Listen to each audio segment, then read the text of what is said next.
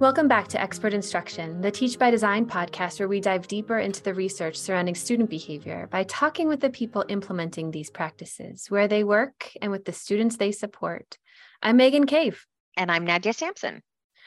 Guys, it's a Monday. We're recording today on a Monday morning, and I've got real Monday vibes happening. Same. I just, everything is so cold in this office. There's a draft.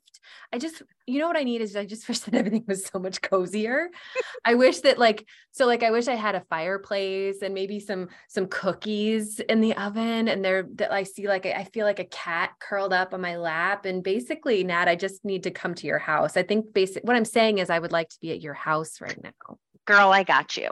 I yeah, got good. you. I am happy to throw some cookies, some banana bread, throw a cat on your lap, whatever you need, girlfriend. I got I'll take you. it. I'll take it all.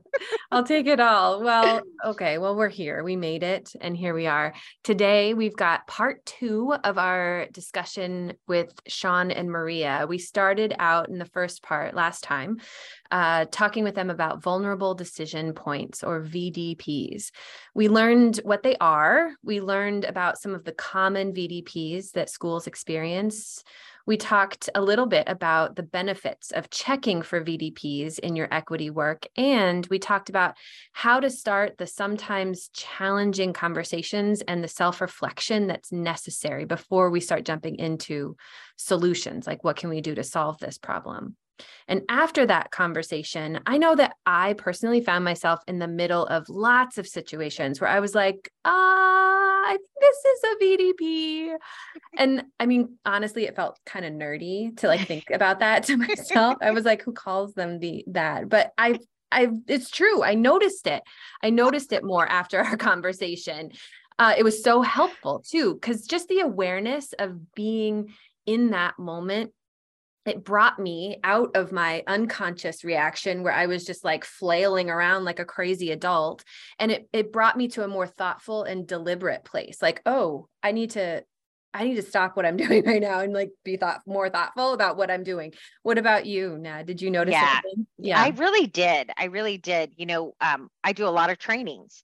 Yes. And I notice when I'm in trainings, as mm-hmm. I was mm-hmm. last week, yes. where if I'm feeling rushed, Mm-hmm. Or if I don't think I quite know the answer, or I've got my agenda, or mm-hmm. I've got the the standard answer, or yeah. hey, that's on our website. You know, when people yeah. are asking questions in those trainings, I can find myself really not paying attention. I'm just mm-hmm. trying to mm-hmm. get to the next thing. Mm-hmm. Um, and that's not always fair. And right. it really at the beginning of your training, you feel like you've got some stronger questions or the yeah. ability to answer those questions in a in a more thoughtful way and by the end you're just oh, like, i'm just like um yeah time's up oh geez I gotta, gotta go run.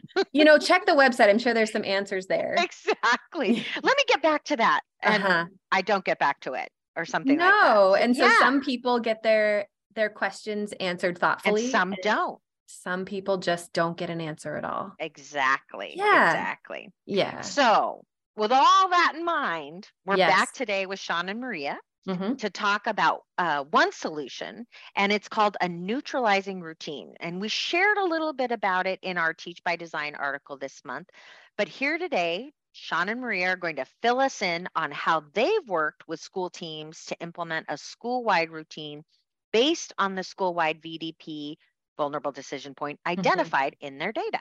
Yeah. And then at the end of the episode, the four of us found ourselves asking a much bigger question, which was how does all of this work address the larger systemic inequalities in education? And that we wondered if by calling these VDPs or our implicit bias or our unconscious bias, are we actually skirting the real problems that we're trying to solve? Right. And spoiler Yep, spoiler yep, yep, alert. we didn't actually land on one answer or another. It was a good conversation, but Sean and Maria brought us right back to the real purpose in this work around VDPs and neutralizing routines, which is that we have to just find a place to start. Okay, team. So we're back. We're back at this. We're going to keep going in our conversation. So once we've done all of these bits, right? We've we've looked at our data. We've identified some points during the day that are more vulnerable to our unconscious implicit bias than others. And we've had some conversations with each other as adults about what's going on for us in those times and doing a bit of self-reflection on on the part the the role that we play that contributes to the outcomes that we see with students. So at this point, like I think we're in a place where it's sort of a now what situation. Are we ready then as a group? Like once we've done all of that, are we in a place to start talking about solutions? Is that where we go? Oh yeah. oh yeah. I love that. I love that. Definitely. We do not want to leave them hanging with like, oh yeah, here's all all that. Yeah. Good luck. We do. You. And good luck to you. And I'll figure uh, it out. yeah. Hopefully you, you get something figured out. So what are the one of the solutions that we brought up last time we talked um, was a neutralizing routine as a way to interrupt the vulnerable decision point. So can you guys help us with what is that? What is a neutralizing routine? So it's exactly that, as you mentioned. I think it's it's a, it's a self management strategy essentially that you're using at this moment in this routine where you identify you're more vulnerable to reacting and your implicit bias um kind of like determining like your act for you right um and when you're thinking of a neutralizing routine, you're thinking of something that's brief, brief, that gives you or puts in place enough time for your brain to go from an automatic reaction into this space of making more conscious reactions instead. And that's like about 28, 30 seconds, you know? Um, so it's something that's brief, um, has clear steps to it. Mm-hmm. Um, and then essentially you're just interrupting like that, that, that your go-to reaction. Got you.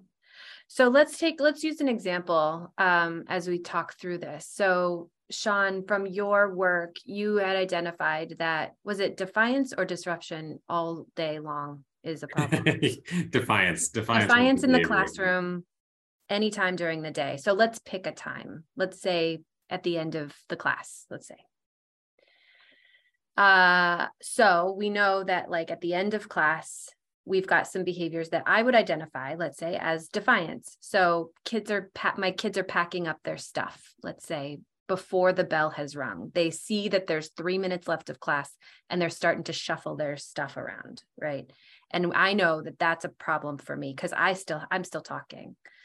Um, and so, what you're saying, Maria, is that I need to plan out something that I'm going to do to keep me from losing it in that moment and making having like uh, an automatic reaction to the paper shuffle um, that is more what calm or instructive or what is my goal there? It can be definitely um, both or just starting with just calming, you know, like just taking care of yourself in that moment, taking some okay. deep breaths. So whatever it is that I choose to do, it has to be short. I heard you say it mm-hmm. has to be something that's quick. Mm-hmm. It has to be something that has some steps to it, but just mm-hmm. a few, probably if it's quick. So just like a couple of steps that I can remember. And it has to interrupt whatever my automatic reaction would be, which would maybe to like yell or say, hey, mm-hmm. you know, instead of doing that, I need to do something different. I think that was it, right? Yeah, pretty Can much. anything be considered a neutralizing routine? Nat had a funny example the other day when we were talking about this. What did you say you would do? Like sometimes what you do in those moments, Nat? Oh gosh. I think it was like, what if I just walk away? Oh yeah. I was like, yeah, that might that might work, but maybe you have to come back also. Like right. if just walking away, ignore, or just walking away and going, I'm not gonna engage in this. I'm actually discussion. is that I, a routine? Is that it's a neutralizing routine, or are there things that maybe we do that like is there a non-example? Let's oh, say. Oh, yeah.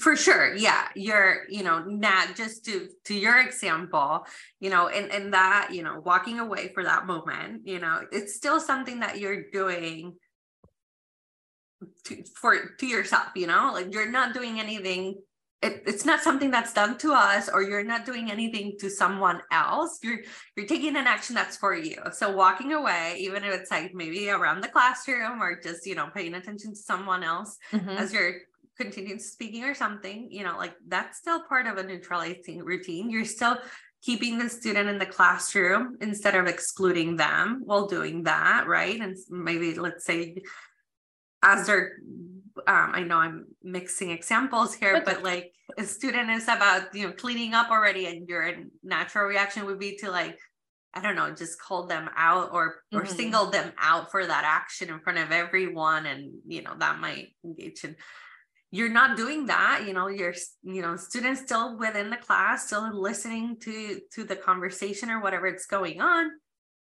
And it's still brief you know? Yeah. um you you know you're giving yourself some moment to maybe you know um you know calm yourself down and then ask them to like hey can can we talk you know after we're we're we wrap up here instead? You know like and then you might not be addressing it in that moment but you're also indicating that there you will be addressing and having a conversation with them mm-hmm. probably in a more private way in a more respectful way instead of in front of everyone, which students hate to be put in that me too. By the way, you're right.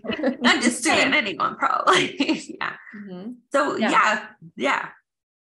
So that could be that could be the routine. And so basically, it's not it's not the full scope of things. This is just what we're doing to get ourselves collected and make a a, a specific decision uh, instead of a reactionary one mm. that we are being deliberate in our yeah. in our actions so this is not problem solving an, a behavior it's actually just getting us to a place where we know that the yeah. decision we're making is a, like the actual choice and For not sure. just our reaction to the context yeah one of my favorite examples that a teacher chair once um, in a training was a high school teacher for instance you know how we you know, in high school, students already look like they're more adults than not, but they are still children, right? Mm-hmm. So I love this teacher's example because she used visuals. She asked her students to give her a picture of them when they were like little, like in elementary school or something. Yeah. Um, and she had them like near like her desk area and stuff. And when they would, you know, do something that would get on her nerves, like she would stop to look at their picture and remind exactly. herself like this, this, is still a child this is still a, a student who needs you know instruction and practice and i need to remember that um and just give herself some instance to kind of like remind her, mm-hmm. herself of like who's in front of her um and empathize or you know reframe you know like move from oh my God, you should know this already. Come on. Yeah. To, you know, go about instruction from like, what should you do instead? Or mm-hmm. I don't mm-hmm. know, something yeah. along those lines that, that, that would instead engage the student in, you know, in practicing a skill that they're not showing in that moment. But for her to be able to do that, she kind of like knew she needed to prompt herself and remind herself, like, these are still little kids. kids. Yeah, little people that are learning, and I'm here to teach them. mm-hmm. So, Maria, I've heard you talk though about uh, a couple of different strategies, and I remember I I read an article of yours about neutralizing routines, and there are three different types. Is that right? Mm-hmm. That you guys have kind of focused in on that are strategies that work. What are those three different types of routines? Yeah. So one of them is delaying you know delaying your response you know giving yourself like some some time a couple of seconds until you can like think a little bit clearly something um, to delay the response. Yeah you're delaying. Okay. Moving that from that automatic to a, a different conscious decision. You can reframe the situation. So sometimes you know like the picture of the students you know she's reframing. These are students these are kids i'm still teaching. You can think of them you know sometimes it's a matter like I, I care a lot about you yet what you're doing is not right. Mm-hmm. so let's talk about it you know and you're combining there right? Reframing you're you're still putting in front of whatever you're going to say how much you're trying to be you know you're being empathetic you're you're communicating that you care about them yet you're going to address the situation even if it's a little bit later right yeah so you you can reframe the situation some people use examples as like react as if the student is in physical pain and and and you're taking care of it in that moment it kind of puts you in a different mindset um, oh, or, like asking, like, "Are you okay? Is everything okay?" Right. Or like, yeah. "Oh my god, you what's need wrong? How yeah. can I help?" Yeah. Exactly. Um, and then just d- d- take care of yourselves, you know. And and we we we talk of this example. You're in an airplane. An emergency is occurring. You first have to put your mask right before you can take care of like the kid that's next to you or someone else, right? So mm-hmm. taking deep breath, recognizing that you're upset, um, and taking a deep breath to let those go. Um, or modeling, modeling the the the reset strategy mm-hmm. that you you shows or your faculty shows together as the school wide neutralizing routine. So those those are three general ways that we think about it. So nat i think your your strategy of walking away is a delay tactic. I think you're you're postponing your actual reaction by like leaving right so i just i just want to clear so delay reframe, reframe. what did i miss self-management i think self take care of yourself yeah, yeah. okay Okay. Yeah. Yeah. I like that whole idea too of I, and I think this is this is part of the struggle we sometimes have is behaviors communication and trying to figure out what is this kiddo trying to let me know and trying even just saying what you said is like are you okay what's going on i'm noticing that or um, mm-hmm. um, that even just saying it to yourself even if you don't say it out loud to the kid of just having that conversation with yourself is like, what is going on right now for this kiddo? I'm going to take a minute and try to see if I can tap into that um, so that I can better meet their needs. So. I think what's so nice too about having these options is that you can find something that feels like a natural way for you to handle that moment for you personally, you know? So for me, I would find myself, I think, reframing often or um, or just trying to like take a breath and take care of myself or just notice that i'm i'm escalating um, in the situation um, but you know other people might just need to like say out loud like uh, i need i can't handle this right now i can't talk to you about this right now but i'd like to talk to you about it later would be a different strategy that would work for other people so it's nice to know that there are lots of different ways and maria you just mentioned uh, coming up with a school wide routine. Yeah. How do you do that? Are you talking about like you've got one routine that everybody does? Basically, um, they did, the, you know, I, we've seen this work in, in different ways. Um, but definitely we, we encourage you know, we usually have folks working grade level teams or kind of like depending of middle school or high school might be departments. Um and and think about what might be a neutralizing routine that works for them as their group. Mm-hmm. And sometimes um everyone put every, you know, every group put their theirs out there and we talk and try to come to a consensus and pick you know, a, a, neutralizing routine for the whole school. Interesting. Um, and if someone is very attached to a particular one, then we encourage them to, you know, like that might be your personal one that you're you're you're using maybe more automatically. But as a school, right? As a student transition between places, you know, we want to maintain a um consistent language. Mm-hmm. Yeah. How do you know when it's working? usually the outcome is not worse.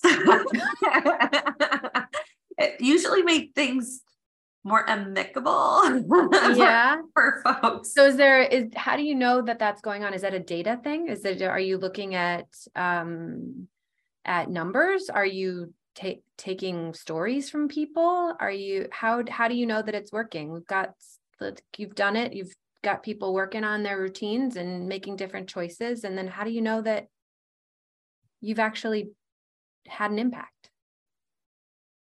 you can use your data, your school-wide data, right? We, mm-hmm. we encourage teams to go back after a couple of months to see where those risk ratios or risk indices, whatever mm-hmm. ma- metrics they're using, like how are those looking? Um, and see if it's still that same time behavior, yeah. you know, like all the characteristics that, you know, yeah. and it might not be the same one, it might be another one popping up. Yeah. Um, you can also think about it in terms of self-reflection and, and, in terms of the teacher. How is that routine feeling for you after you've been trying this for a while? Um, we definitely have conversations with teachers about it. Um, and also i think about it like when we're teaching this to to students you know? Um, just breaking it down like how do you know it's you know you're not you're not making your actions are not making things worse for you or for for those around you. Um usually you can continue to be in that space or um interacting with that person in a different way. Um mm-hmm.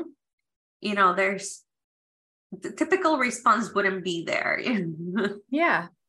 Yeah i'm i'll just chime in here and say that like i think there's there's a there's a tangible kind of emotional difference to how you feel about interactions after that point too right like mm-hmm. if you if you interrupt your normal flow that you think has maybe not been very positive specifically with an individual student i think about this at home too if i'm able to interrupt what i know is going to be like a terse corrective kind of uh, interaction and think to reframe it like pause you know you take your breath uh, you reframe it as they're learning Mm-hmm. How can I make this instructional as opposed to like kind of just putting them down or, or trying to trying to dissuade trying to dissuade them from doing something that yeah. is you know defiant or whatever. Um, if, if I can make that decision one that is instructive, gives the student maybe an alternative, gives the student another out, gives me an out to delay and then make that a, a positive interaction later, a, a, building interaction as opposed to one that's tearing down.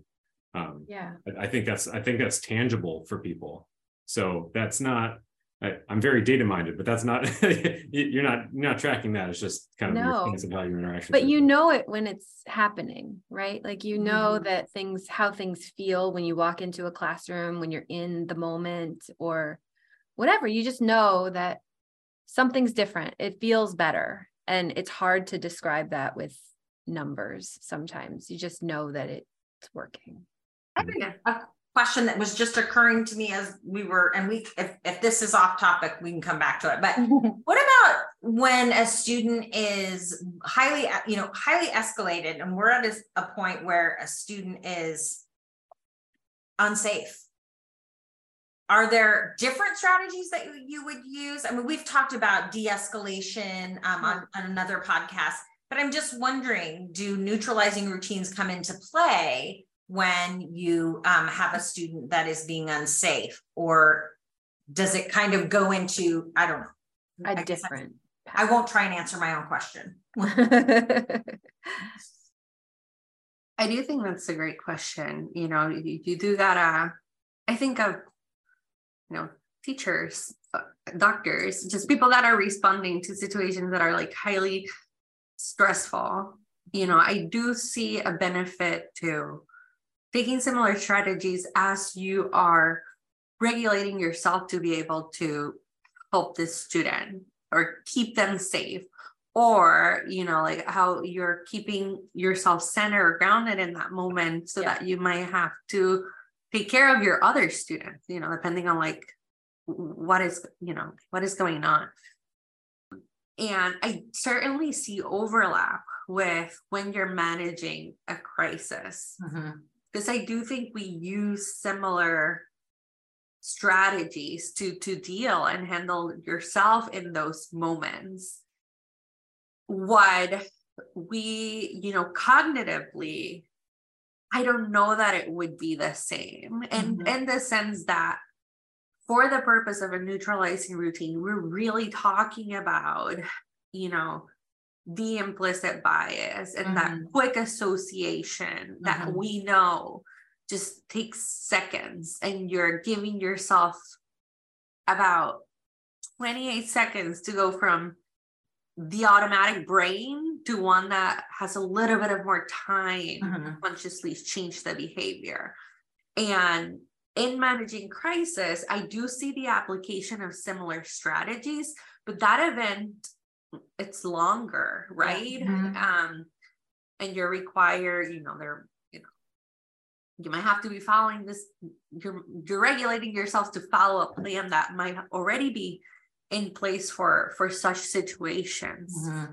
So I do see the similarities. Mm-hmm. Um, but I but I want to highlight a difference in terms of for what they're use. It or... feels like we're in a Venn diagram situation where we've got like the strategies are the same, but the context is different. And um, and so while we might need to take a beat for ourselves in both situations, one is to like really reassess our own internal state and get ourselves to making, like you were saying, conscious decisions. And the other is to keep ourselves regulated so that we are better able to help a student and support a student in the middle of a crisis. Right. And then both both are you so that you're supporting the student either way because yes, our exactly. actions are still having an effect on the student whether yes. it's implicit bias or not right mm-hmm. you know mm-hmm. even if it's implicit bias like the consequences of our actions cumulatively like have a big impact on those students outcome just like a in a crisis situation, you know, the way that we handle a crisis situation have an impact on how long it takes to de-escalate a student, yeah. you know, the amount of people involved, the intensity, how we take care of ourselves as well. Um, both of them do have definitely an impact on the students. I guess, you know, um, we don't want to lose from perspective that for the neutralizing routine, we're really doing this to stop our biases yeah. Mm-hmm. from from having that effect. I Nad and I, as we were talking about um, all of this, we've so appreciated having the two of you on to talk through vulnerable decision points and implicit bias and the ways that we can disrupt it during the day. And something that um, has come up for us throughout these conversations now and before that we haven't actually vocalized is something that we wanted to check in with you guys about, um, which is that we've got these new terms, right? Implicit bias, unconscious bias, vulnerable decision point. It all sounds pretty easy to talk about. And we wondered if by renaming some of these things or giving them names that feel better, that are we actually just making these conversations more palatable for people rather than really addressing what's actually going on and the harmful effects that these kinds of decisions can have on students and the outcomes that we would hope to see in our schools. And so we wondered if we could just maybe take some time just to reflect personally on um, on that. And like is that what we're doing or are we doing something else? I don't know. What does this work mean to you and why why should we call it this? Are we making things more palatable? I mean, yeah, I'll acknowledge upfront that this is uh, this is a difficult aspect of the work because um, what we're talking about is trying, you know, through you know through the research that we're doing, through the trainings that we're doing, we're trying to create actionable steps to support educators in reducing uh, the effects of I, I guess what ultimately is systemic racism that's been built into our society. Yeah. Um, you know, like we're all exposed to these influences that um, generate stereotypes that are often unwarranted, uh, almost always unwarranted in, in those cases. Um, and it, it, becomes entrenched. And so we're trying to recognize where those entrenched stereotypes might be influencing our decisions. Uh, and so, yeah, like ultimately, some of the language that we use might uh, might not be as strong as as some might advocate for. Right. But but ultimately, what we're getting at here is a theory of change. Right. This is the way that we see an opportunity to improve equity in our decisions. And so we find these vulnerable decision points. It gives us it gives us a specific point. It's like, oh, well, I can't tackle the whole of racism in our school, but there's this moment where I think I have an opportunity to make a change that is going to reduce that possible impact. Um, so so yes it, it's i don't think this conversation does justice to the entire conversation of how systemic right. racism affects our students Right. But it does give us a way forward to improve that situation. Yeah. Um I agree with what you're saying, Sean. I also think about the work that we do, and we're doing most of this work through like teams, right? As we're coaching teams. And I do think of neutral, you know, identifying VDPs and teaching and using neutralizing routines is just one strategy mm-hmm. um, or entry point um, to working on equity um, within PBIS. Yeah. And just as there is a strategy, there are different ways that we can influence um, improving our systems, right? To make them more equitable. And I know that's something that as a center we we work on putting equity now at the center and thinking and reflecting on what is it to put equity when we're thinking of building systems mm-hmm. so what are what are the types of trainings or the types of conversations that we want to help our professional learning communities to be having or be reflecting on. And of course, these are conversations that are happening with the team and they know their context better. And we know that contexts vary. You know, there are states where you can't even use the word equity yes. right now. So, right. of course, doing this type of work in a place like that, it's going to be very different. Um, maybe starting with using language like vulnerable decision point uh-huh. um, might be more of an entry in some of those places because like you mentioned it, it's it might at, at a surface level right you might not be noticing or or it might not be picking a lot of attention in that regard but that's definitely not the only thing that we do you know right. we, we work with teams i'm thinking about their policies and we know that explicit bias, unlike implicit bias, there's certain strategies that are more effective to reduce that. And mm-hmm. some of mm-hmm. that is top-down policies where we yeah. need our leaders to very explicitly promote equitable um, equity in the language of, of how our systems works, right? Um, vulnerable decision points is just one way within the, the data the, yeah. our, we think of our circles right? Yeah yeah yeah. Um vulnerable decision point falls kind of like as a strategy within that circle of data. Um but they're you know they're different entry points um as a framework. And some may or may not be more explicit than others. Um and the extent to which we we talk about it um, or bring it forward into our schools definitely is going to vary by context um, and intentionality um, of where people are at, right? I think, and I'm just speaking for myself and where yeah. I'm at professionally at this yeah. moment. This might yeah. change in a year, in five, in sure. 20. Sure. Um, but I would not want to not work with a school that might not be ready or might not want to talk about not that they are not want to talk about equity, but like having everyone on board, mm-hmm. Like that would be a huge limitation, right? Yeah, I, right. I wouldn't. I, I, wouldn't want to stop working with a school just because everyone would not be on board, mm-hmm. right? But I know there are strategies that when we do them in certain ways, lead to equitable outcomes. Yes. And I would still want to encourage that work within that system um, so that we can move in that direction because students are still getting harmed. yeah. Whether, you know, whether we are talking about it or not, you know, that is happening.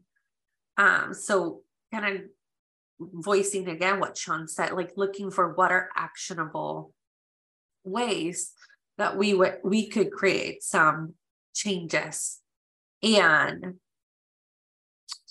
it's hard honestly it's very hard and it's a very polit- political yeah. time and that's okay you know like that's needed. Um but how do we balance that you know? Um i don't i i don't know that there's i have a perfect answer for it but I certainly don't want people to think about VDPs and neutralizing routine and not knowing that whether it's explicit or implicit bias, knowing it's implicit bias, we still know that excluding students like mm-hmm. drop the chances of them finishing school, increases their chances of ending interacting with the justice system at a young age and later on mm-hmm. we we know it has a lot of different implications and we do communicate that yeah um throughout our, our trainings um so just because we're talking about it as implicit bias or just that piece for this particular strategy um doesn't mean that we are not holding spaces within that same system to encourage reviewing policies, having yeah. teachers continue to have conversations about historical context, um, reflect on their own identities, how that may may be similar or not with other students. You know, this is ongoing work. Mm-hmm. this is ongoing work, and even if you do it one time, you gotta, you know, it, it gotta keep going and gotta keep evolving with as a community. So the entry points might be different. It reminds me a little bit of times when um, I've been working with or about to work with schools around positive behavior support, implementing PBIS, and been told don't use the word PBIS. And so it was just thinking about how in this entire conversation, it wasn't until Sean just said systemic racism that we said that word, right? We mm-hmm. someone said that out loud. And I remember times when I'd be talking to teachers and I'd say, well, you know, this is what PBIS is, and this is my maybe how you can do some of these things in your classroom. Like, well, I don't, I don't need that. You know, things are that, and I said, and a lot of times when teacher would say, teachers would say that, that was the classroom where you walk in and like you already are doing it. Like you, you are already doing this. And it just makes me think of after the, if the entry point is talking about VDPs and neutralizing routines, that at some point you'd be able to look at a team or a school and say, we've been addressing systemic racism from the day we started. You know, you can actually come back to it and begin using those words because your entry point was here and now you're identifying do you know what we're really doing we're actually we're actually um, working on systemic racism we're changing our system so i just I just kind of like the idea of it as an entry point, but you're still coming back to how can we be more equitable? Um, and you might be able to use the those bigger words or those those forbidden words at a later point. So and sometimes a team is up for that work and as it you know sometimes like people are in teams because they sure. have more motivation or more wanting to you know create these changes right they might mm-hmm. you know i don't know i'm just thinking of how some sometimes that that's how it works sometimes not um but there is a layer of conversations. It's like we know our faculty and they're not there yet. Mm-hmm. um and they're they're they're the expect expert in the in their context right? Um so we do think strategically about those things for sure. Um but you're right. You know there there has you know there gotta be that that coming back to it. Because not mentioning a word becomes invisible. Yeah. if we don't talk about equity, if we don't talk about systemic racism, right. you know, we could be doing good things, but they may or may not go unnoticed. And that's when we start also seeing a lot of what is this? Just when things like just transform into something that they're not, you know. Yeah. Uh-huh. And that can happen even when calling it, you know, we're putting equity at the center, and yet what they're doing is not uh-huh. equity center work. It you morphs know, into something different. Right. Morph was the word that yeah. I, yeah, thank you. Um, so it's, it is important. I, I do think it's super important to be able to say some of these things and, uh-huh. Uh-huh. and, and, and work with a team on these things explicitly. Yes yet we're also part of a larger system and sometimes like i said you know doing yeah. work in different states right now yeah how do you do equity work in those states mm-hmm. when you're not mm-hmm. even allowed to talk about it so yeah definitely the strategies become different uh, yeah. in those spaces just to move stuff forward that are going to have some level of impact right or or, or be create better systems for our students, right? Mm-hmm. Even though we're not allowed, right? Mm-hmm. Um, we can lose our jobs. We can, I don't know. It's money for having certain books in our classrooms, you know, like